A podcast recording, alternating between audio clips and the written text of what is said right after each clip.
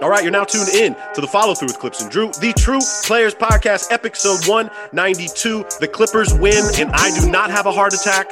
The Lakers lose. Drew is pissed. Trae Young and the Hawks look great, and we're going to break down the rest of the playoff series. It's the follow through with Clipps and Drew. Kick that intro music.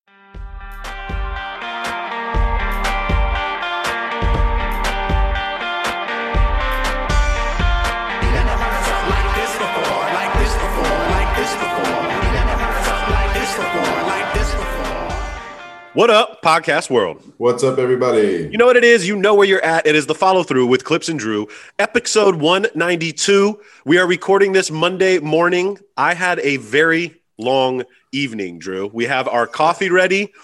Uh, I know the people are ready to hear this, but I have been in, again, emotional roller coaster all week, no sleep.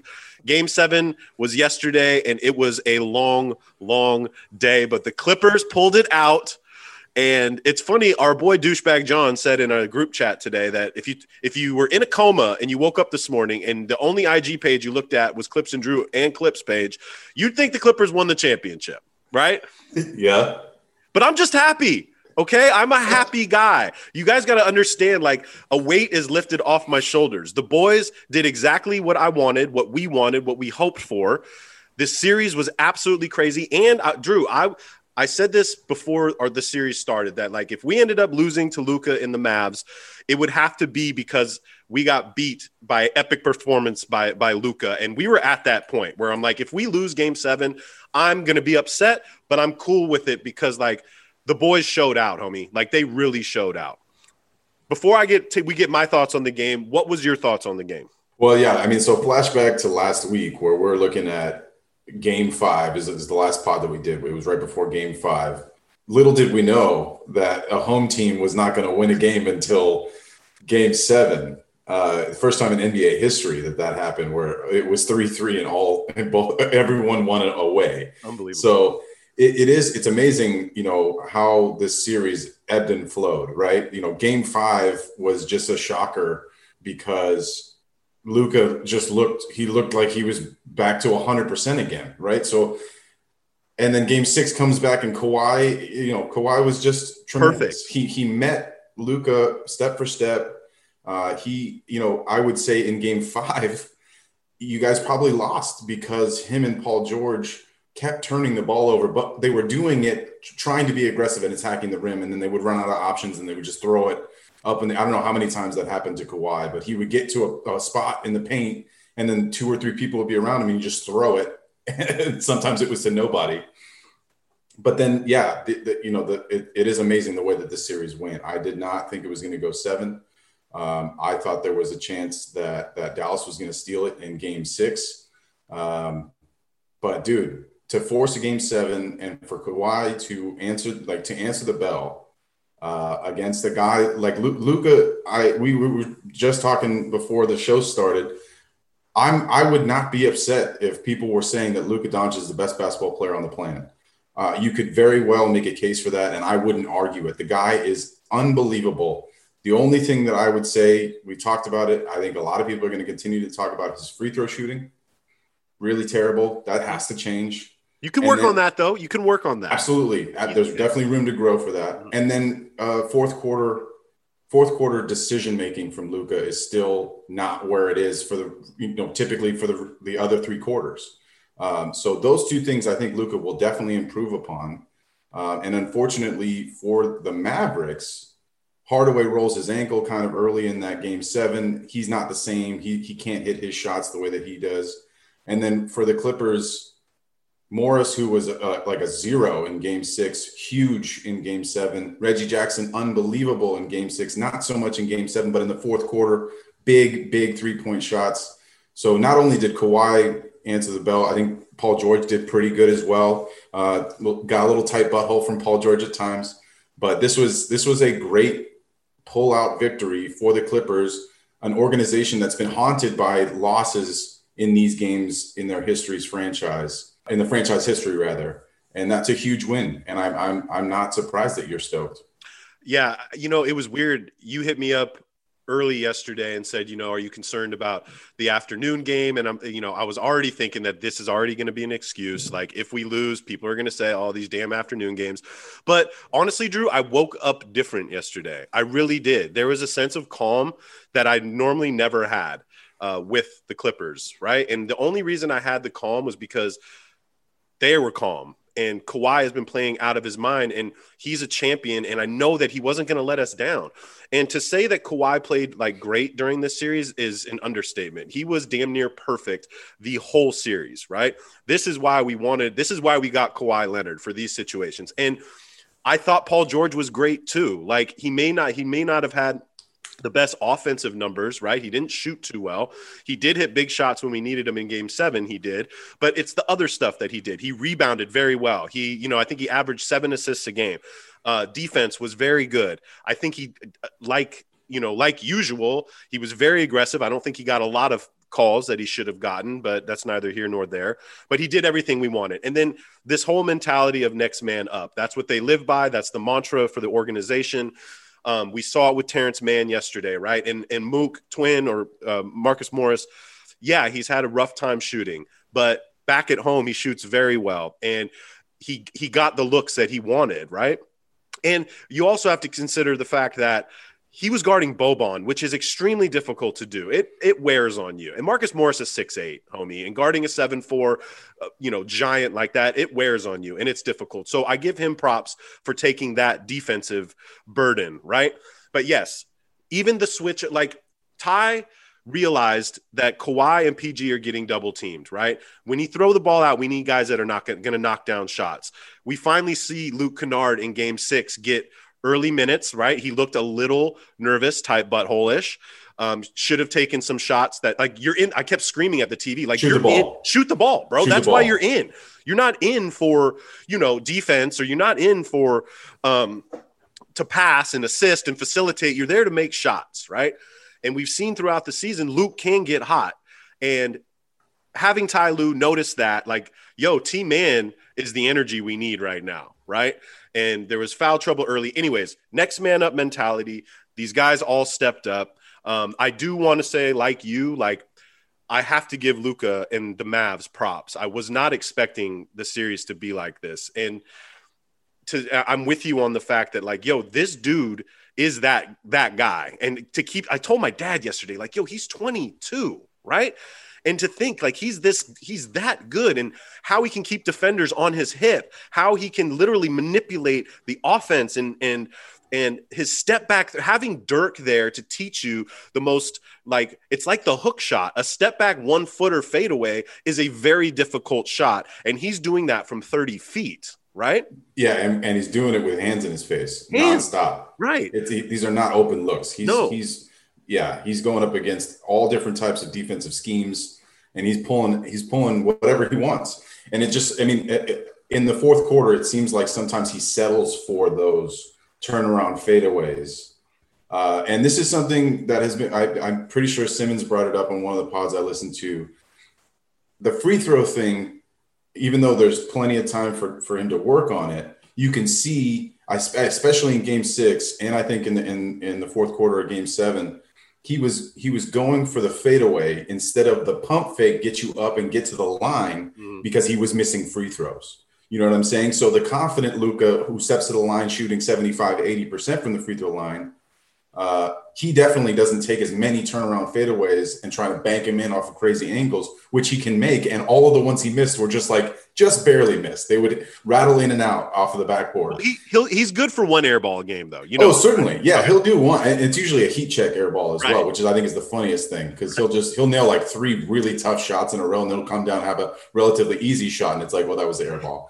right Um, but I do think the free throw thing is bigger than just missing free throws because I think it changed the way that he attacked in fourth quarters. And that is something that he definitely needs to improve on. Like we said, there's plenty of time for him to do that, but it was noticeable to me.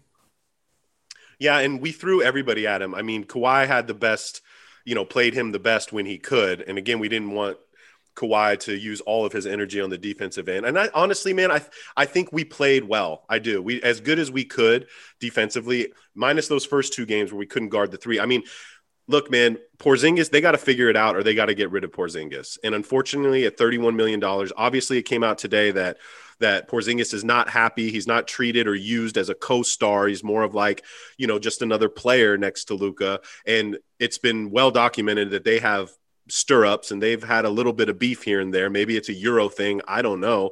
But he's definitely not being utilized the way that he should be, right?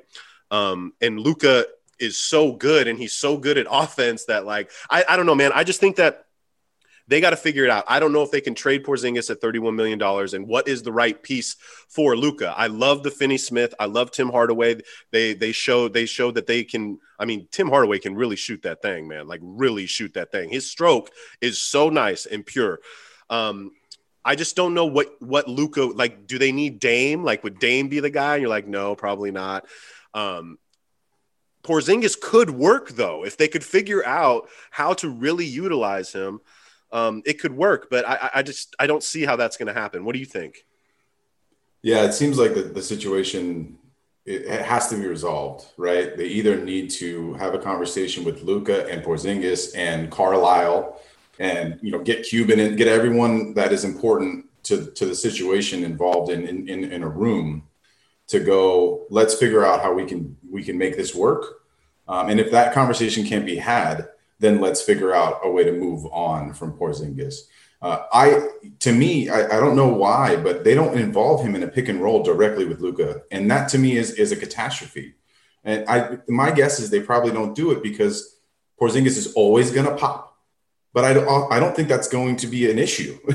I think Porzingis, you know, he can roll. We saw him get a shit ton of dunks just off of cutting and backdoor action um, off of Luka's first pass that would go Bobby to, to Bobby down low. Yeah, and, so my point is, is like in this series, I thought Carlisle did a, a, great job of just trying to fuck shit up for you guys. Meaning like throwing Boban in there and having the tallest lineup that the NBA's seen in like ten years, uh, and you know minimizing Jalen Brunson, like bringing in Trey Burke. Like he tried a lot of different shit to just mix it up and make it so that you guys weren't seeing the same looks defensively and offensively and going zone, I think at times caused problems for you.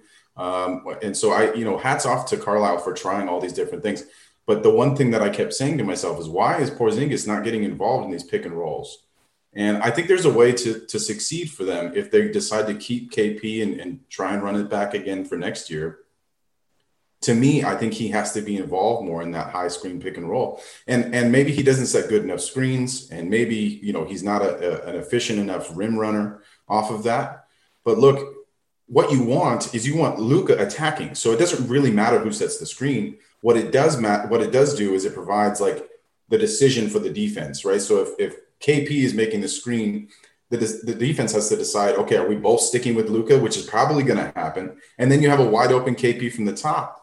That makes a lot of sense to me. It doesn't have to happen every time down the floor, but it it should be happening a lot more than like zero times, which is what I remember seeing this entire series.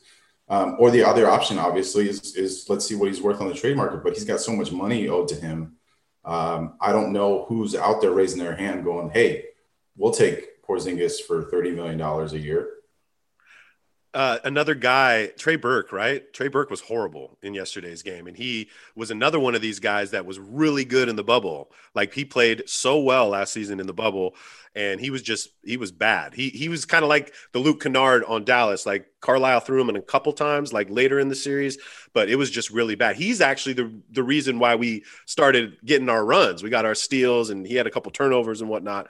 But um, yeah, I was expecting a little more from him. I talked very highly about him in the bubble, and it just didn't seem to happen. Well, he wasn't getting enough minutes to feel comfortable. Uh, you know, I you know we talked about the the Thibs situation with bringing in Frankie Smokes, you know, cold, and like what can you expect? I feel this kind of the same way about Trey. Like Trey, like you said, he was barely getting any minutes. I, I think he had a couple DNPs in this series.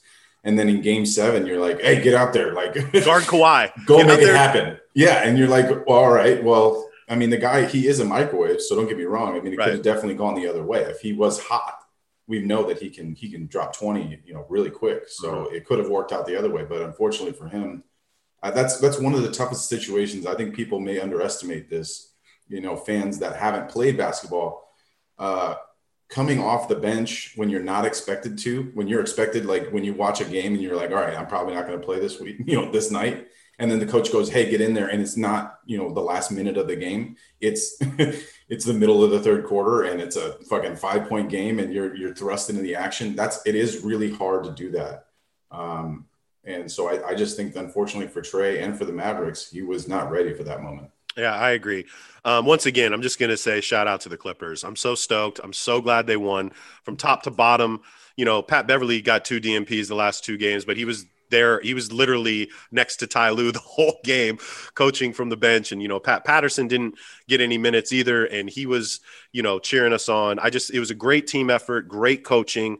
Um, and I expect that going into round two. So, really quick, I mean, we're going to see Utah and it's going to be a whole different dynamic. I mean, we're not going to be focusing like Donovan Mitchell is great, but he is not Luka, right?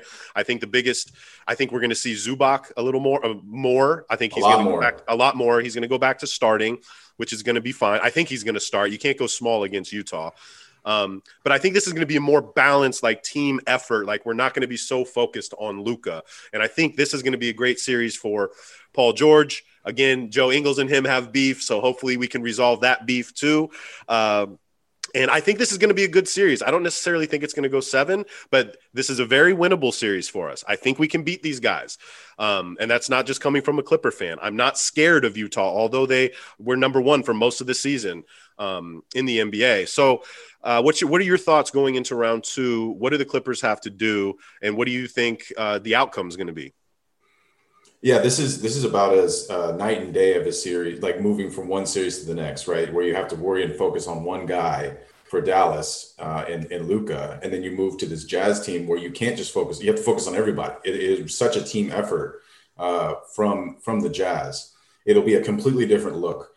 Um, so I hope the you know I hope I hope Tyronn Lue and, and the coaching staff for the Clippers uh, really starts to pick apart the way that uh, the Jazz move the ball because I do think that's the, the most impressive thing about the way the Jazz play is how fast the ball moves on the offensive end. Uh, we've talked about, you know, referring to this team, not only us, but uh, a lot of people in the, in the media have referred to this team kind of like a Spurs, you know, 2.0 kind of a thing. Uh, and I think that's a, it's a great call. Um, I, I do think Jazz, the Jazz are going to be a tough out, and especially if they're hitting their three point shot uh, as a team. If, they, if they're hitting, you know, consistently 35, 40% from three, they are very difficult to beat. So it is going to be, a, I think it's going to be another really tough defensive challenge for the Clippers. But offensively, you guys should be able to handle things, even though they're a great defensive team. Um, attacking Gobert and, and, and not being afraid to challenge him at the rim and get him into foul trouble for Kawhi and Paul George is going to be big. You can't go in there soft and try and do little layups and fadeaways. You have to attack his body and go into him. And yes, he may block your shot, but they may also call a foul. And I think every foul against Gobert leans the series in your favor. Uh, it's very difficult for me to call a winner. Um, I do think the Clippers are a more talented team. I think that because of Kawhi, we just saw Kawhi stupidly locked in to, to refer to Jimmy Butler. That's that's who's stupidly locked in, not Jimmy. It's Kawhi. Right. And so when that guy has that kind of mentality, uh, I think he's going to be the best player on the floor in this series, and I think that will be huge for the Clippers. Uh, so I will take the Clippers. And maybe it's great that you guys don't have home court advantage in this one since you you're playing so well away. So maybe you can sneak maybe you can sneak one of these first two games out of Utah while you're in Utah to start. Uh, but I'm, I'm excited for this series. I, I, this is a great test for both teams. Um, and for Utah, this is a great way to, to kind of put your stamp on, on something here this year and say, you know what, this this isn't just a regular season team. This isn't just you know some team that people can forget about. Oh, they're good in the regular season, but when it comes down to, to playoffs, they're they're you know they're just a, a man short. Uh, so this will be a great series for them if they can pull out a win against the Clippers. That'll be huge for their confidence. Uh, but I do think the Clippers will win. I'm I'm, I'm going to call it in six or seven at least. I think it's going to go a long time. I, I, you know what? I think it might be seven games now that I'm thinking about it. It's a quick turnaround for the Clippers. We get one day rest, and then we got a game tomorrow. Utah's had you know five, four or five days um, to to prep. It's going to be another long one, and I want to I, I want to see the Clippers get one in Utah. one. I think the only thing that I do want to talk about, and, and something I'm, i I, want to look forward to for this series is is the fourth quarter offense for the Clippers. It's still stagnant at times. Uh, I think the zone that the the Mavericks were uh, playing forced you to move the ball than you typically would against a man, which is what you're going to experience a lot of a lot of man matchups for Utah. Um, and then like that, you know, those those last minute decision making things like Game Six when you guys had that uh, the the ball, Paul George had the ball coming down the court uh, with I don't know how many seconds left, not calling a timeout. Um, you know that, I, or maybe that was Game Five. I, uh, it's hard for me to remember. I think it was Game Five. Now that I'm thinking about it, um, it, it, just those those decision making uh, pieces in fourth quarters, and then obviously offensive scheme. Uh, in the in the last minutes of the fourth quarter, I think will be very important for the Clippers, and I'm hopeful that they can have you know a little bit more movement and play calling uh, in those times as opposed to just here here's the ball Kawhi and now everybody get out of his way which works. That still works but it would be nice to have the ball move around a little bit. You know moving to the other end of the locker room in Staples uh, we got to touch on on what happened to the Lakers. Uh, I, am going to say this from a Clipper fan standpoint. Once the Lakers lost, it kind of that's another weight that was off our shoulders because, you know, again, it's it's embedded in our blood that you know, if the Lakers lost and the Clippers lost, at least that was fine. Like I'd be, well, the Lakers lost too, you know? So, um, there was a lot of issues, Drew. I mean, we were both expecting after that last regular season game, the Lakers played against um, Phoenix and the dominance that Anthony Davis had. Um, obviously, you didn't have Anthony. Anthony tried to go in game six, uh, which I don't, and, you know, a lot of fans were upset that the coaching staff even let AD play, but you know, it was his choice to play. He tried, gave it his best. Um, but losing in the first round is tough for the Lakers and the organization and for the fans. What was your take on that series in general? Because we were both completely wrong about it. well, I mean, my take on on the Lakers handling business against the the, the Suns was revolving around us being healthy, um, and that just wasn't the case. Um, you on the last spot, I, I had no faith in the Lakers beating the Suns in Game Five without Anthony Davis, and I would have loved to see a little bit more effort in Game Five from the Lakers, LeBron especially as well. I mean, you know, he scored 25 points in Game Five, I believe, but none of it were, were points that mattered. it was all after the game. We, I mean, we did. I think my closing statement on Game Five was, "I hope we don't lose by 30," and we lost by exactly 30. So not only that, but when you lose game five in a, in a situation like that, going into it, knowing that we didn't have Anthony Davis in that game, the amount of confidence that gave the Suns going into game six, I think was overlooked by potentially like the Lakers staff and saying, okay, we may go in and lose this. But losing in that manner, I think that was the death knell for the for the team, even though Anthony Davis playing or not. Like you saw how quickly in game six, the Suns were just at our necks. They went up like 30 points. It was like 29 points in the first quarter.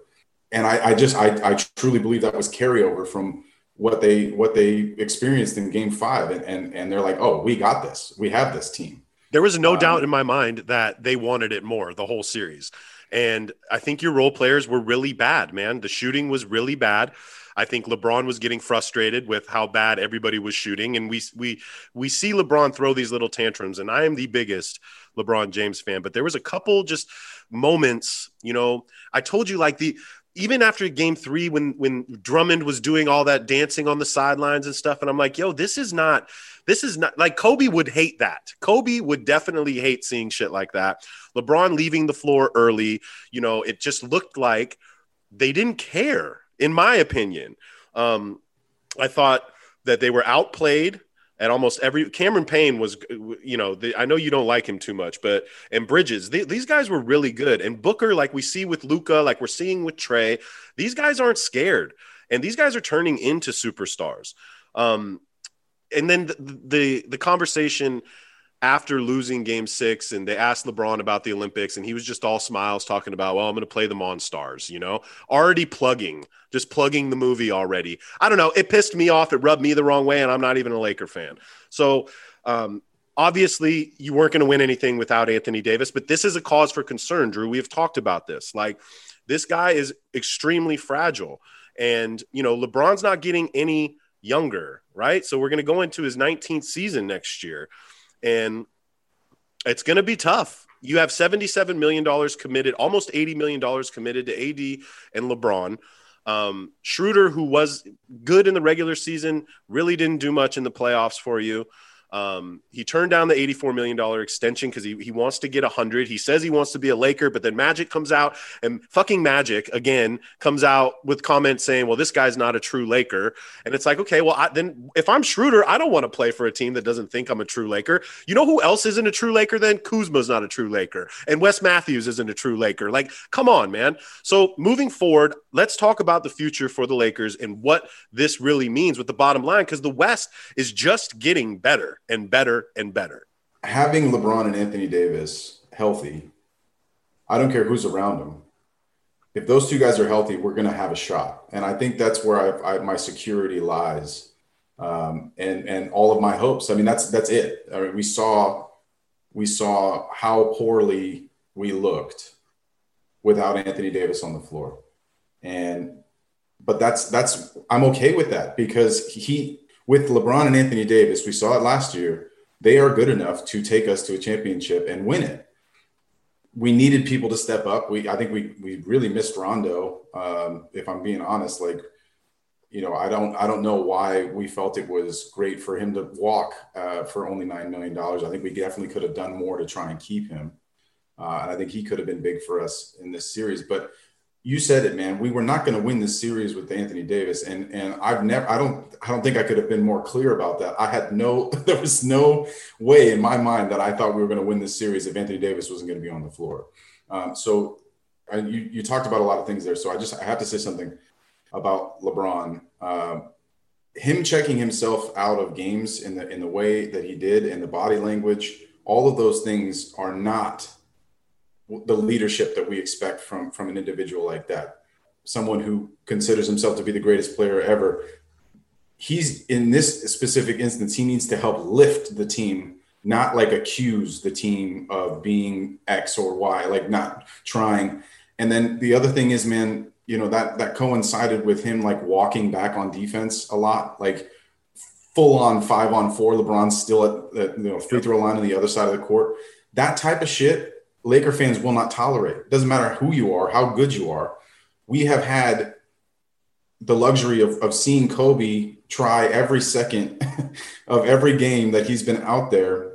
And the one thing that I think resonated with me and with a lot of Laker fans, seeing Devin Booker do what he did to the Lakers in Staples Center felt like what we expected LeBron to come out and do because it did feel like we're watching Kobe, but oh, the guy's the guy's on the Suns. He's actually not playing for the Lakers. It felt like Kobe was in the game, but it was Booker and it wasn't LeBron James. It wasn't somebody on the Lakers. So I do think that will stick out in the minds of a lot of Lakers fans, um, especially if we're not going to be able to uh, add a lot of pieces. Um, so when it comes to next season, uh, if if things get down in the dumps a little bit, if we go down in a series and LeBron starts pulling this shit, I guarantee Lakers fans we're going to remember this and say this is like what is this? Where where where is this greatness? Where is your you know your leadership in these moments? And he lacked that it, it, i think across the board. As soon as ad went down it's like lebron was like well we might as well pack it in. And that's what it felt like to me instead of trying to compete even though we got we fought back in that game six and only lost by 13 that is something that i think will will stay with our, our lakers fans until he can show us that he's not going to do that uh, you know, next time around, and hopefully we can make a deep run. But all of this is about health. If LeBron and Anthony Davis are healthy, I'm okay. Moving forward, I still feel that way, even though the rest of the teams in the West are getting better. We're seeing everybody around us get, you know, have deeper teams, stronger benches than we have. But I still think in this league, you know, having those two stars is enough to get the job done. Um, and I, I, I wholeheartedly believe that. So LeBron, you know, this is the stuff that that people really hate him for uh, is losing and then being nonchalant about it uh, or making excuses. Uh, and so I, uh, this is very expected uh, from me after this loss. Um, I, you know, I'm sure he might even talk at length about how banged up his ankle was, you know, in, in the coming days and weeks. Uh, obviously, he's focused on the Space Jam movie, which you know it is what it is. Anthony Davis is in it, I guess. Um, so at least there's a team aspect to it a little bit. Stop. But uh, the Schroeder piece to me, uh, he was terrible at, at, times. He was just flat out. I mean, the 0 for 9 in game five, it, it, it's a record. Like, that's like, he didn't make a single point. Drew, he's he nine. He was nine for 36 for the series, just to give it context. So continue. Yeah, man. And, and that just can't happen, dude. I mean, especially if you want a $100 million contract from the Lakers uh, or any team. I don't know who's going to be like, yeah, let's let's get that guy. Um, and not only that, his body language. So I do think if Magic Johnson is to be taken seriously, which I, I very rarely do these days, um, he he saw what we all saw.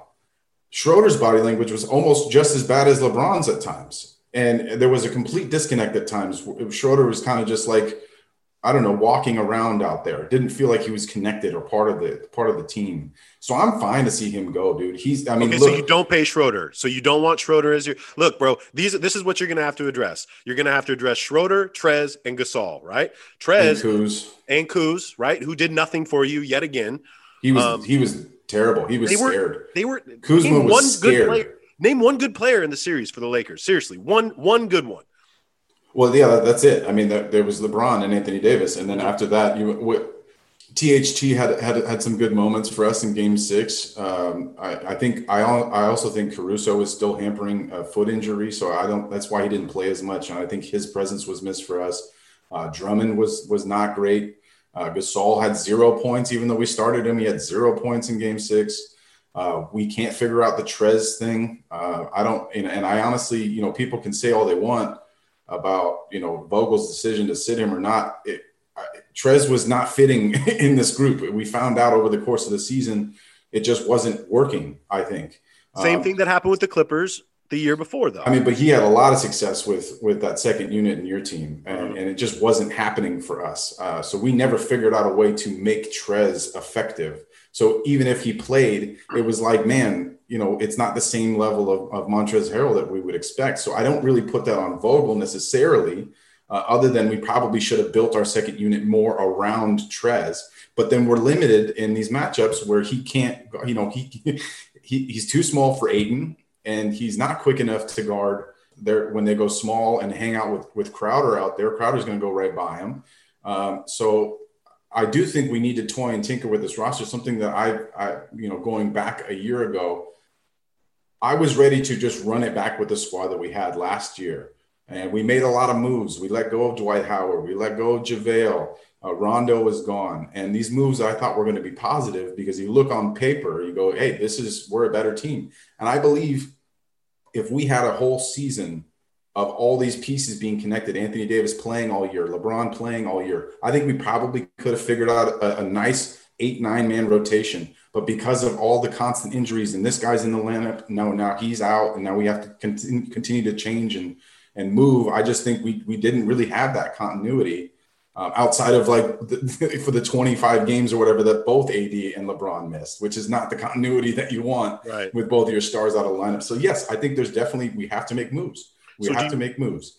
Do you bring back Drummond? Do you bring back Trez? That's well, what I'm saying. And again, if you if if say Schroeder, just to say Schroeder gets uh, the 85. Say he's not going to get the the 100, but he gets the four year 85. Then you're at you know the cap's going to be 115 million. You're over 100 million for for three players, right? And then you have to find these pieces in the NBA, these different pieces that are going to fit. Obviously, like the maybe if you had a whole season with Drummond, it's going to work, but Drummond's going to command some money. He's not going to get that 30 million. And Trez might be commanding some money because he might thrive in a different, you know, in a different situation. You know, if Trez would be great in Atlanta, right? And we're going to talk about Atlanta here in a minute, but I just, you know, what what do you want to do? Like, what is the what are you going to do? You need a point guard, and there, you know, Lonzo's going to be up, right? And that'd be funny bringing Lonzo back. Wouldn't you rather have Lonzo at twenty million a year than Schroeder at twenty million a year? Well, so I, I think Schroeder is still a better player than Lonzo Ball. They're they're completely different players, uh, but I do think Schroeder is still a better player.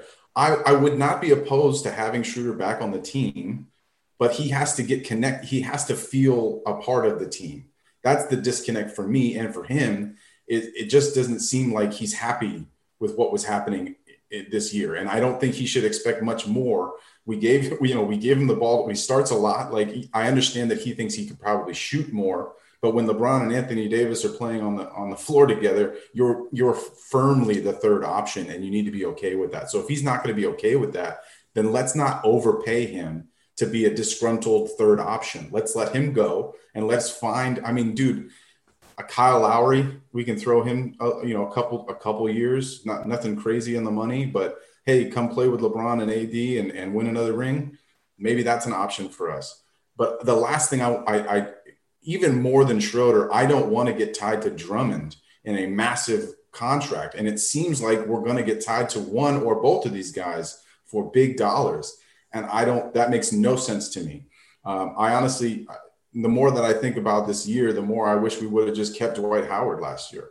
Uh, that's all I keep thinking about. Rondo and Dwight Howard would have right. changed uh, would have changed some things for this roster, um, and you know, letting them go was a decision that we made, and we we struck out. But all of this is to say, this is a conversation we're not having if Anthony Davis is healthy, because the series doesn't go this way if Anthony Davis is healthy. Now, Suns fans can get mad at me for saying that, but the bottom line is, you you probably weren't going to beat us in this series.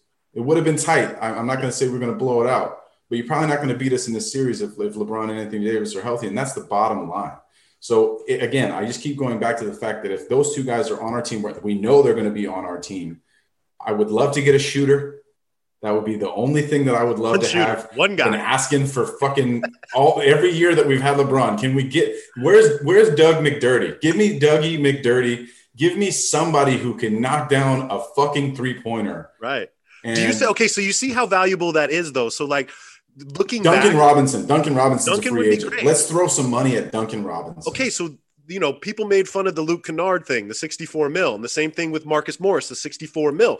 Both these guys are knockdown shooters. They are shooters, right? Morris had a huge year this year. I think we got him cheap. I, I know Simmons said that the worst money we've ever thrown at anybody, but Marcus was great this year. And Luke did have his moments this year. But knocking down shots is worth $10 million a year. That's just what it is and it, you know you've tried a lot of different people in that in that situation and it's just it's just not working for whatever reason so yes i love your duncan robinson take that would be great yes that's all i mean look lebron LeBron loves a guy who he's confident in in the corner. When he attacks, he can go bang, there it is, and it's going to go. Like Kyle Korver, fucking J.R. Smith was able to do that for him for years. Ray Allen, like it, he just it, it it's the it's a it's like a, a comfort blanket um, for for LeBron to just go. Okay, I'm going to attack the rim, but if I get stuck, I know I can find this guy, and he'll he'll be open and he will knock it down. We have had zero confidence in anybody being able to do that for this team outside of KCP in the finals. Honestly, that was like the one guy. And then Rondo just knocking threes down for us. Again, I go back to Rondo all the time. But um, I, I, think the best way for me to put this is, is we can, you can, there, there's a lot to dissect. There's a lot that went wrong for this Lakers team, but the biggest piece is something that we can't account for, something that you can't blame other than the fact that it's injuries. And that's actually the biggest story for me, even, even talking about this entire playoffs. Anthony Davis out with injury. Injuries have changed series throughout this entire playoffs and have for the last really like four or five years, if you think about it going back. Uh, but right now, AD going out, luka luka being injured definitely changed that series. I mean, that, that game four, he was like a no, it was not the same player at all. So that series is completely different. I think if he if he's healthy, um, Chris Paul being injured, Harden now going out with a hamstring issue. I know we're going to talk about that series, uh, but you know the the the list of injuries and how injuries affect playoffs and finals appearances is long. And there's only so much that an organization can do to prevent shit like that. Sometimes it's just going to go that way. But I mean, outside of honestly, 2020 was maybe the last season. You know, this last season, not a whole lot of injuries happened in that in that uh, playoff series that I can remember that that stick out in my mind. But outside of that year, 2019, Kevin Durant and Clay both injured in the finals. Going back to 2018, I think Kyrie Irving missed you know the, the whole finals. Uh, and so it, it is something that is it sucks. It's it's a part of the game that sucks, and I wish we could do away with injuries because we always want to see the best versions of the teams out there. But when it comes down to simple X's and O's, if you don't have one of your best players, you're not going to do much, and that's just what it is. So to wrap this up, I have a player that I think you guys should go for and pay, okay. even though coming off injury. Dinwiddie. Dinwiddie. Spencer. Yes. Love it. I think he would be a great fit. He's I mean, he's torn both of his ACLs um, coming off. He's, and he's expensive for us. Uh, he's still. I think he has one one more year, maybe two more no, years. he's on. up. He's up. He's a. Re- Are you sure? Yeah, I just it's yeah, it's a guy you guys should look into if you could get him. I we that he would be great. I think he would be great for us. I also th- this is just going to be a whirlwind of rumors for the Lakers. This is the other thing. Okay, Damian Lillard. We're going to trade for Damian Lillard. We're going to trade. Yo, the same day you guys lost, that those rumors came out. That same day, Laker fans. And it's like, come on now. Like, Dame is. Not, we're, we're, gonna. Who are we gonna give up for Damian Lillard? Get the fuck out of here. We're gonna give up LeBron. I mean, no, you, give up. You would have Davis? to. You would have to. Drew. Yeah, man. Like this is what people. That people don't understand that these players cost money too. Like you just he's going to get 50 million dollars, bro. 50 million and you can't just throw him on a team. You would literally they wouldn't even take that trade. Oh, we'll give you THT, Kuzma, Caruso. That's not enough. Dame is going to command superstar players for you know, you're going to need to give up a Jayson Tatum. You're going to need to give up somebody, you know. And there is a rumor I heard this morning that the the, the Celtics are going to be making a play for Damian uh, this summer. They do have some. I know. I know. I'm just. Good luck. Just, I, mean, I know. He, what, what? What? No, it's not going to happen. It's not. The, Damian Lillard is not going to be traded unless unless he changes his mind and goes, okay, now I would like to be mm-hmm. traded. I agree. And I think then then they will. But I, I don't see that happening anytime soon. I mean, they just fired Terry Stotts and you, you got to imagine that they're like, hey, Dame, who do you want? Like, because that's what it is. Like, not a GM, not the owner. Damian, who do you want to be the coach? And then let's try and make that happen. So I just don't see that happen. But all these rumors are going to definitely, they're going to be flying left and right about the Lakers all, all off season. So we'll see what actually manifests out of it. All right, let's move on to the East side, man. I think we've underrated Trae Young. I think we've underrated the Hawks. Uh, speaking of injuries again, like Embiid's coming off an injury and he has a torn meniscus, but he's out there playing. And I think that's the dumbest decision. The, if we're going to get on the Lakers for letting AD play with a pulled groin, what are we? What does that mean for a torn meniscus for a big man, right? Um, Atlanta pulled it out yesterday after almost blowing it, literally blowing it. That those last three minutes, Drew, were shocking to me. I like, don't understand. I and don't I'm already I'm, I'm already pissed off because I'm like, if this fucking game goes to overtime, and I'm I'm already thinking about the Clipper game. I just wanted it to end, and it wouldn't end, right? Yeah. But we're seeing that. Look, man, they built a really good roster around around um, Trae Young, and something that really impresses me with Trae, this is yet another player we're seeing blossom in front of our eyes, is his use of the, the teardrop floater, right? Which is such a huge, huge asset to have in your bag if you're a smaller point guard. Now, we all know his three is really nice, but he's been using this teardrop a lot and he's he's very consistent with it drew it was just something that was really impressive to me but the play of john collins Bo- bogey is like is crazy right now um they have a really good squad, and they they're they're not scared at all of Philly. Um, what's your take on that? We don't got to spend too much time on it, but I think Atlanta can win this series, man. I, I am amazed that Joel Embiid was on the floor. Not only was he on the floor, I mean, got, the guy got 39 points. He dominated. that is just mind blowing to me. Um, and that that guy, he's he's proving how tough he is because uh, that can't be easy to play on.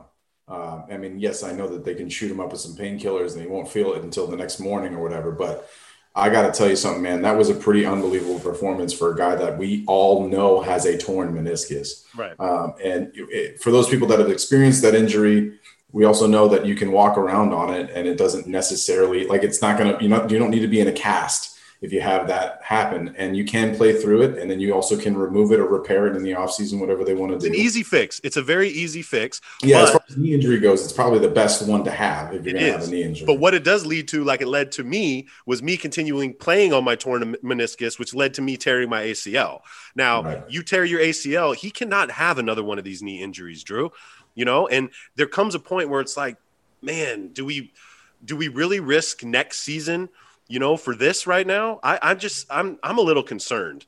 I'm concerned because he's had such a great year. And I know he want every NBA player wants to be on the court. We get that. But I think they're this is this could end very badly for them. If he's going to continue to play like this, uh, he's going to be a handful for this Hawks team, you know, this entire series. And if he's if he's on the court, Philly has a chance to win every single game, and I honestly think they'll they're going to do better than they did in this first game. They were getting blown out, Drew. They were getting blown absolutely. out. Absolutely, I, I expect them to to change that. I expect the energy level to be up higher for game two. Uh, I expect I expect uh, Doc to try somebody other than Danny Green on Trae. He didn't adjust once. Did you see how pissed off Embiid was too with him? Unbelievable. I you got to think. You got to think. All right, Danny, good try. Like we pat you on the head. Like you, you tried your best. You were 0 for 4 from three. There you go. There's the Danny Green we all know and love. Your boy uh, you got to get you got to get uh, Thybulle on him and Simmons. It's just got to be those two guys, and and then you got to hope that everyone else behind them defensively can can you know put in their efforts. Tobias Harris has to has to be better at, at closing out those three point shots. Uh, I think they all need to be better team rebounding. That was something that was pretty shocking to me. Capela's uh, been great. Capela's been great for Atlanta. Yeah, and Embiid only had nine rebounds, right? And so like we know he's hampered. He's not going to jump as high with his knee injury. So let's team. We need some team rebounding. I mean, Simmons I think had ten boards and he led them in rebounds, but everybody else needs to pitch in there. But you can see it. Atlanta, their offense is fucking clicking. It is happening. I mean, John Collins three for four from three and and I think all three of them were huge three point shots that he took.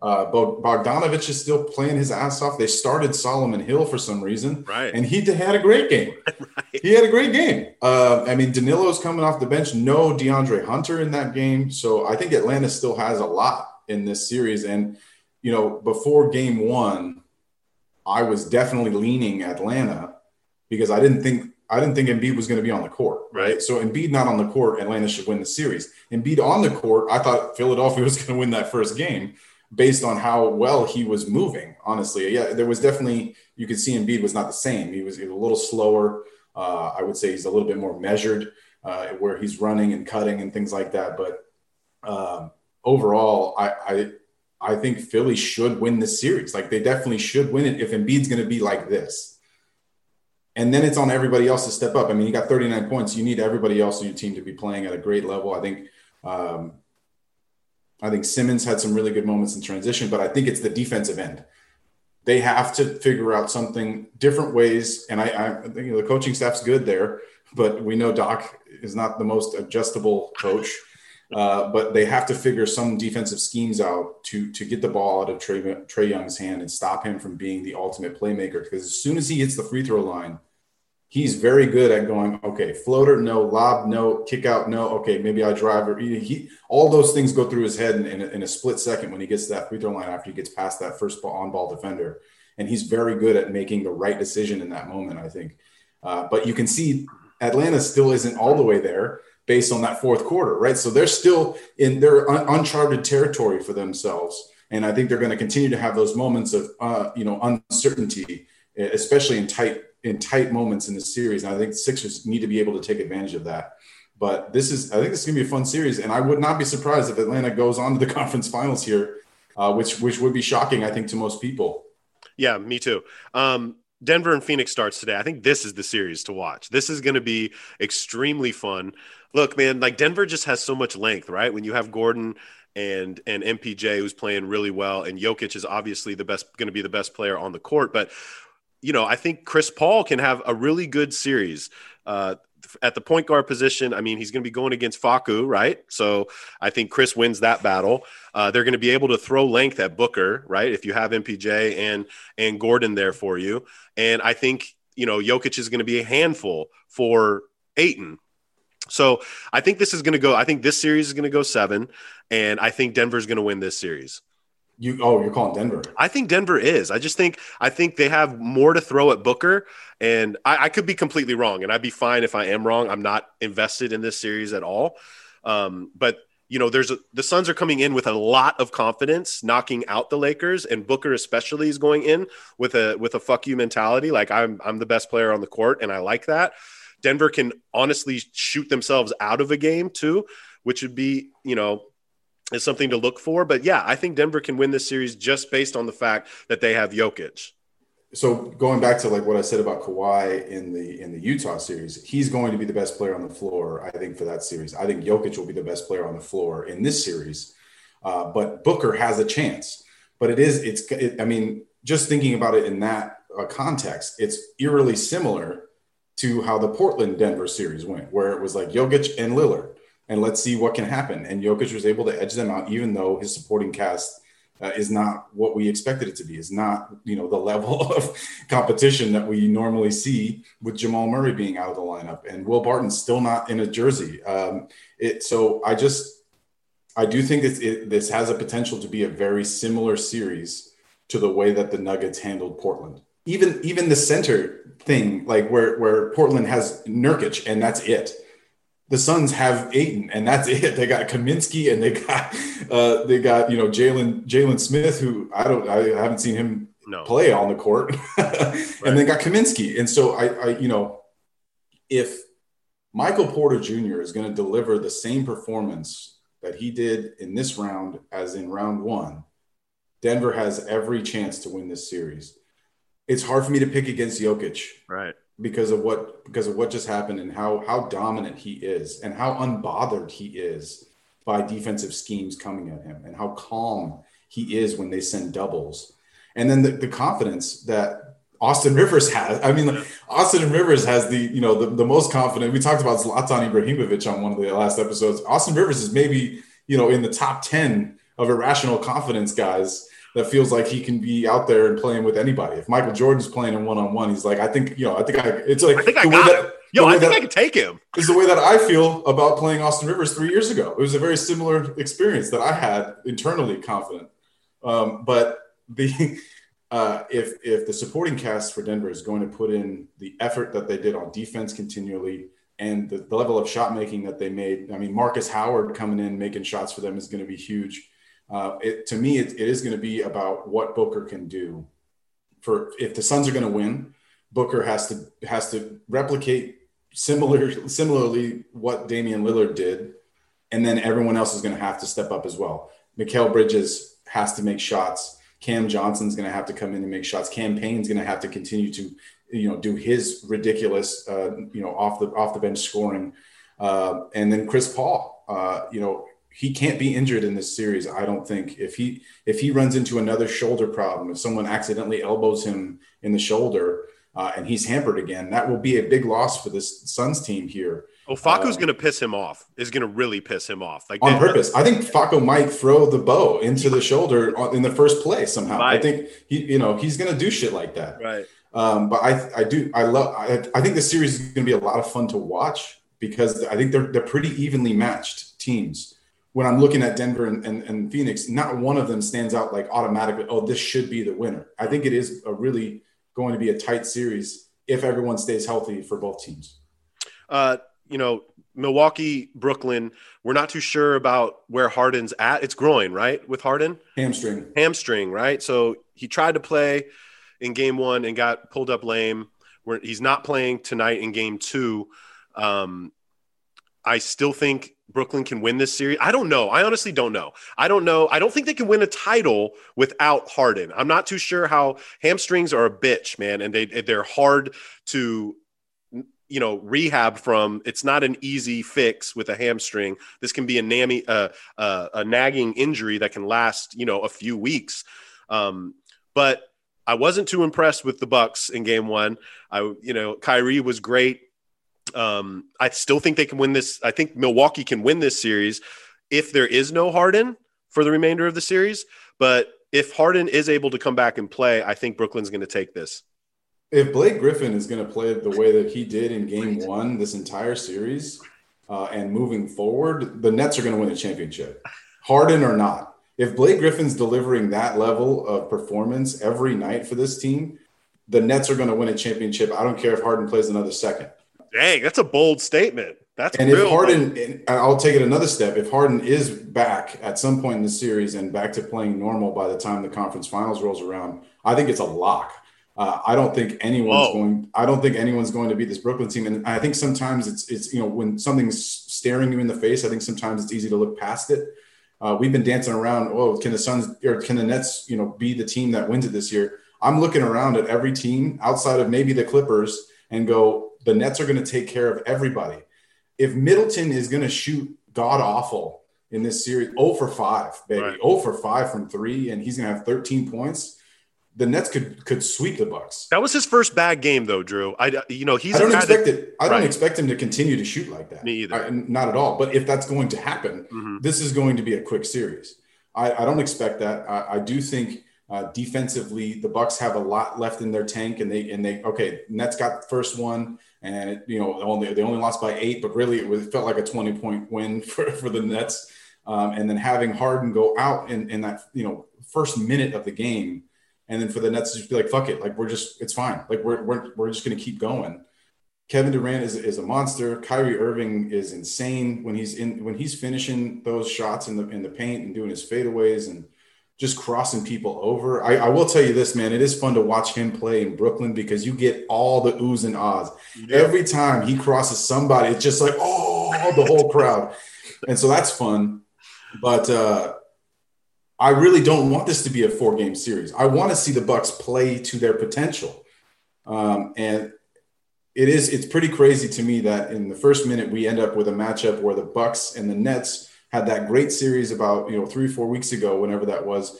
That was James Harden was out of that one, and the Bucks won both. First that was the back-to-back series, right? Right, right. Yeah. Bucks won the first one in overtime, I believe, and then won the second one relatively more convincingly. So as soon as Harden went out, I'm like, okay, cool. The Bucks should be like, all right, maybe we, we, we should be able to do this. We, we should have this, right? It's a, instead of a big three versus a big three, it's a big three versus a big two. But then Blake elevates to to be included in, in the big three and a half. Um, I'll say it again. If, if Blake is going to continue to play at this level, the Nets are not going to lose. Uh, and I, I think if he's going to put in 18 points and play balls to the wall defense, taking charges, rebounding the ball, diving, do all the right. all the effort shit that we haven't seen out of Blake and since he went to Detroit. Um, they are a very scary team, and if James Harden's back in any capacity, I, I think it's a lock, man. I think they're going to be our champions.